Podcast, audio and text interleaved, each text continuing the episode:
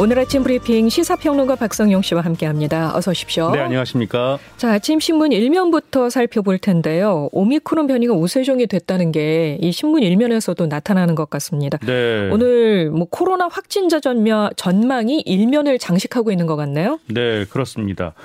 말씀하신 대로 대부분의 신문이 코로나 신규 확진자가 오늘 만 명을 넘어선다는 내용 그리고 앞으로의 확산 우려까지 일면 머릿 기사로 실었습니다. 먼저 경향신문은 현실이 된 1만 명입니다. 어젯밤 10시 기준으로 만 500명이 확진됐다고 했고요. 중앙일보는 결국 하루 확진 만 명 시대 한겨레는 확진자 만 명 넘을 뜻인데요. 방역 당국은 다음 달 오미크론 점유율이 90%를 넘겨서 지배종이 되고 하루 확진자가 2만에서 3만 명에 이를 것으로 예상했다고 했습니다. 네. 그리고 조선일보는 재택 치료 3만 명대 설 지나면 관리 한계라는 제목입니다. 24일 기준으로 재택치료 환자는 3만 2천여 명으로 이 재택치료 담당 의료기관이 관리 가능한 최대 인원의 56% 수준에 도달했다는 내용 실었습니다. 네. 자, 일면의 다른 기사들도 함께 살펴봅니다. 네, 송영길 더불어민주당 대표가 차기 총선 불출마를 선언하는 등 이 민주당이 강도 높은 쇄신책을 내놨다는 내용들이 일면 머릿기사로 나왔는데요. 한결에는 586 용퇴, 총대 맨 여당 대표입니다. 송영길 더불어민주당 대표가 자신의 총선 불출마를 포함해서 종로 등 서울 종로 등 세 곳의 지역구 재보선 무공천 그리고 같은 지역구 사선 연임 금지 등을 포함한 인적 쇄신안을 발표했다는 내용인데요. 이재명 대선 후보의 지지율 반등을 꾀하려고 승부수를 던진 것으로 보인다고 주장했습니다. 경향신문은 송영길 총선 불출마 86그룹 용퇴 물꼬입니다. 역시 같은 내용인데요.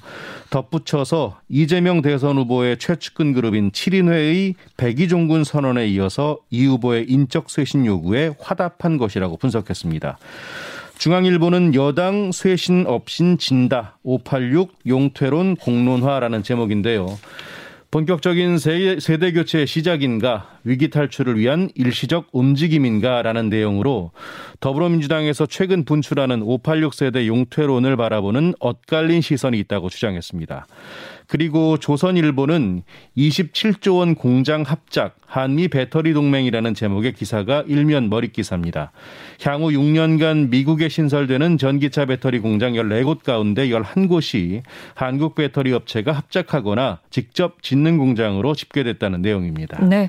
신문 일면 살펴봤습니다. 코로나 상황 좀 자세히 들여다보죠. 예. 오늘 코로나 신규 확진자 수가 처음으로 만 명을 훌쩍 넘길 것으로 예측되고 있습니다.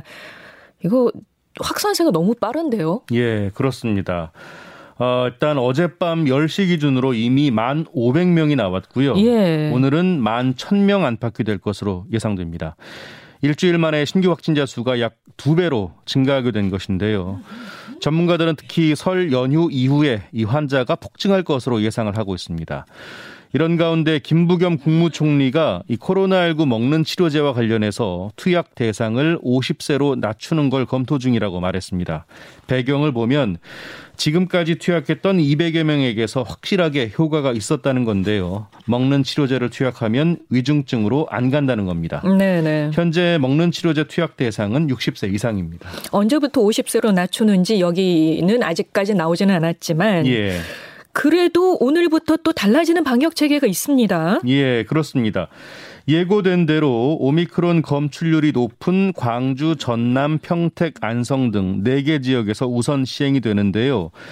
오미크론의 특성에 맞게 방역 체계를 개편하는 건데 한정된 PCR 검사 역량을 고위험군에 집중해서 위중증을 예방하는 게 목표입니다. 네. 이에 따라 이들 4개 지역에서는 PCR 검사의 우선순위가 생기는데요.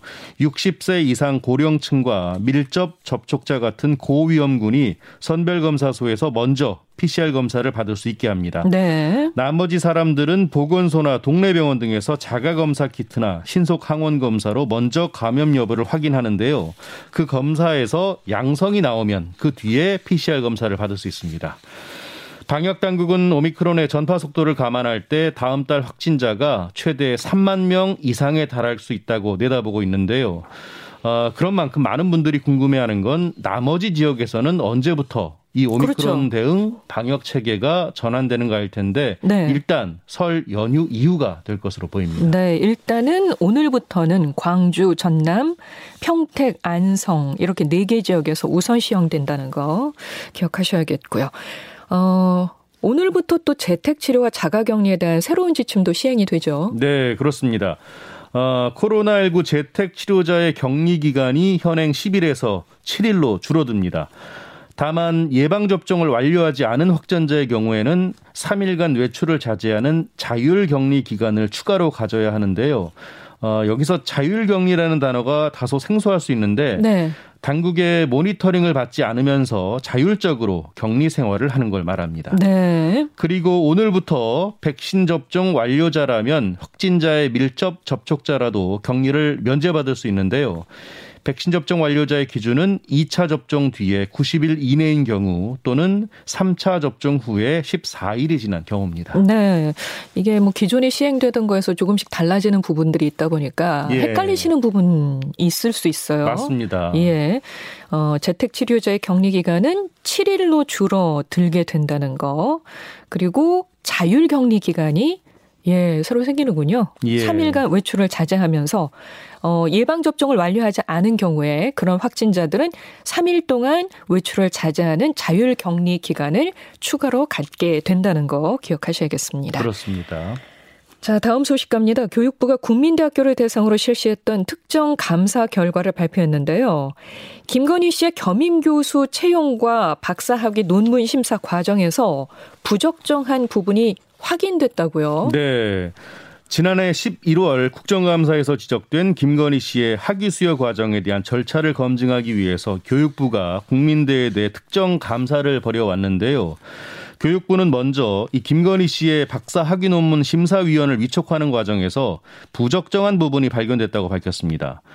박사 학위 논문 심사는 조교수 이상의 교원을 위촉해야 하지만 당시에는 전임 강사가 논문 심사를 맡았다고 설명했는데요. 네. 또 겸임 교수 같이 비전임 교원을 임용할 때는 면접 심사를 실시해야 하는데 2014년 당시 국민대는 이 김씨 등 두 명에 대해 면접을 보지 않았고 지원서의 학력과 경력이 사실과 다른데도 이를 제대로 확인하지 않았다고 밝혔습니다. 네.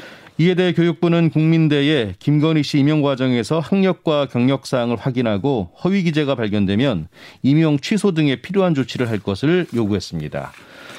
교육부는 또 이번 감사에서 국민대가 이 주가 조작 의혹이 불거진 도이치모터스 주식을 취득한 것과 관련해서도 경위를 조사했는데요. 어, 무자격자와 법인 재산 투자 자문 계약을 체결하고 자문료를 지급한 것을 확인했습니다. 네. 광주 아파트 붕괴 사고 수색 소식입니다. 예, 실종된 작업자의 것으로 보이는 흔적이 추가로 발견됐습니다. 네. 어제 오후에 붕괴 아파트 고층부에서 혈흔과 작업복이 발견됐습니다. 소방 당국은 실종자의 흔적이라고 추정하고 있는데요. 사고 발생 14일 만이자 첫 번째 작업자의 시신이 수습된 지 열 하루 만입니다. 하지만 실종자의 신원은 확인되지 않고 있는데요. 현장에 잔해물이 겹겹이 쌓여 있기 때문에 시간이 좀 걸릴 것으로 보입니다. 네. 어, 작업자의 흔적이 발견된 곳은 27층의 2호실 위쪽으로 27층 거실과 안방의 천장이면서 28층의 바닥인 곳인데요. 콘크리트와 철근 잔해가 내려앉아 있어서 접근조차 쉽지 않은 것으로 전해졌습니다. 철근을 잘라내고 이 진입로를 확보하는 사전 작업을 마친 뒤에야 본격적인 구조가 이뤄질 것으로 보입니다. 이런 가운데 경찰은 부실 시공이 이번 사고의 원인이 된 것으로 잠정 결론 내렸습니다. 원청인 현대산업개발의 지시로 동발이라고 불리는 지지대를 철거했다는 이 하청업체 직원의 진술을 확보한 것으로 전해졌는데요. 네. 경찰은 이 지지대인 동바리를 철거하는 게 공정에 쫓겼던 현대산업개발과 비용을 아끼려던 하청업체의 이익이 맞아떨어졌던 것이라고 설명했습니다. 네. 또 39층의 콘크리트 벽인 역보를 무단으로 설치한 곳을 중심으로 이 붕괴했다면서 4, 50톤에 달하는 역보 무게도 사고에 영향을 미쳤을 것으로 분석했습니다. 경찰은 오늘부터 이 현대산업개발 관계자를 불러 조사할 계획입니다. 네. 그리고 시, 실종된 작업자들을 빨리 예, 예. 수색해서 발견했으면 좋겠네요. 하루 빨리요. 예.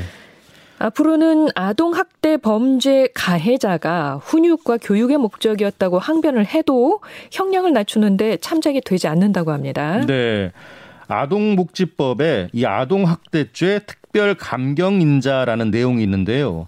여기서 특별 감경인자라는 건 이 참작할 만한 범행 동기를 말합니다. 네. 대법원 양형위원회가 이 범행 동기에 단순 훈육, 교육 등의 목적으로 범행에 이른 경우는 제외한다라는 명시적 규정을 추가했는데요. 네. 훈육 또는 교육의 목적이 있었다는 이유로 형을 감경받아 왔다는 세간의 인식을 불식시키기 위한 것이라고 설명했습니다. 훈육 교육과 이 학대는 다릅니다. 그럼요, 다릅니다. 예. 이 양형위원회는 또 진지한 반성, 양형인자가 남용될 수 있다는 우려를 고려해서 무엇이 진지한 반성인지의 정의 규정을 신설하고요. 또 충분한 양형 심리를 거쳐서 재판부가 인정 여부를 판단하도록 했습니다. 이번에 논의된 양형 기준 수정안은 다음 달 공청회를 거쳐서 오는 3월 말에 열리는 회의에서 최종 의결될 예정입니다. 네. 그리고 올해부터 유치원과 어린이집에 다니는 유아들에게 학비를 2만 원 인상해서 지원이 된다고 하던데요. 네. 어, 말씀하신 대로 2만 원이 인상돼서요. 예. 국공립 유치원에 다니는 유아는 월 10만 원, 사립 유치원과 어린이집에 다니는 유아는 월 28만 원에 학비 보육료를 받게 됩니다. 그동안은 그러면 뭐 8만 원 받고 뭐 26만 원 받고 이런 수준이었군요. 예, 그렇습니다. 어, 조금 더 말씀드리면 국립 국공립 유치원 유학비 지원금은 지난해 누리과정 지원금이 월 6만 원에서 올해 10만 원으로 추가 인상된 거고요. 예. 어, 사립 유치원 학비와 어린이집 보육료 지원금은 2019년 월 22만 원에서 올해 28만 원으로 는 겁니다. 네. 교육부는 이번 지원금 인상으로 사립 유치원 학부모의 부담금이 지난해보다 경감될 것으로 보고 있습니다.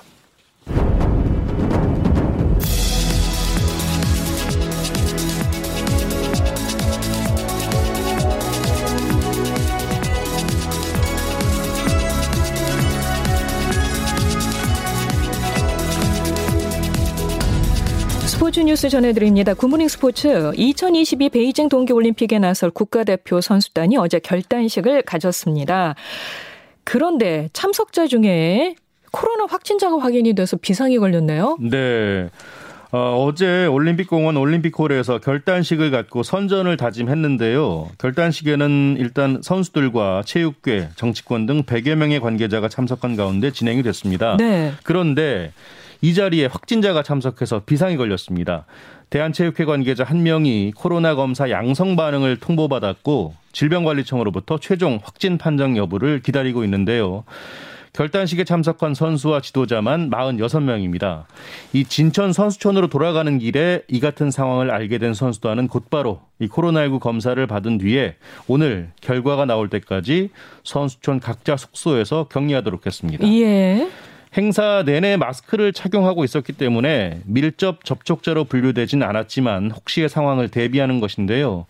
어, 당장 모레부터 차례로 베이징으로 향하는 일정인데 어, 만약에 선수단에서 추가 확진자가 나올 경우에 이 중대한 차질을 피할 수 없을 것으로 보입니다. 네, 추가 확진자가 나오지 않기를 바라고요. 어, 그리고 황희 문화체육관광부 장관이 우리 정부를 대표해서 베이징 동계올림픽에 참석한다고 하죠. 네. 문재인 대통령의 베이징 올림픽 불참이 결정된 뒤에 이 대표단의 격을 두고 청와대와 정부의 고심이 많았는데요. 네.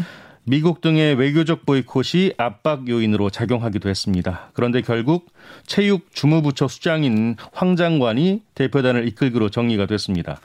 그리고 정부 대표단과 별도로 박병석 국회의장이 2월 3일부터 6일까지 중국을 방문하는데요. 리잔수 중국 전문, 전국 인민대표대회 상무위원장 초청으로 가는 것이고요. 네. 베이징 동계올림픽 개막식에 참석해서 한국 선수단도 격려할 예정입니다. 네, 알겠습니다. 지금까지 시사평론가 박성용 씨 고맙습니다. 고맙습니다.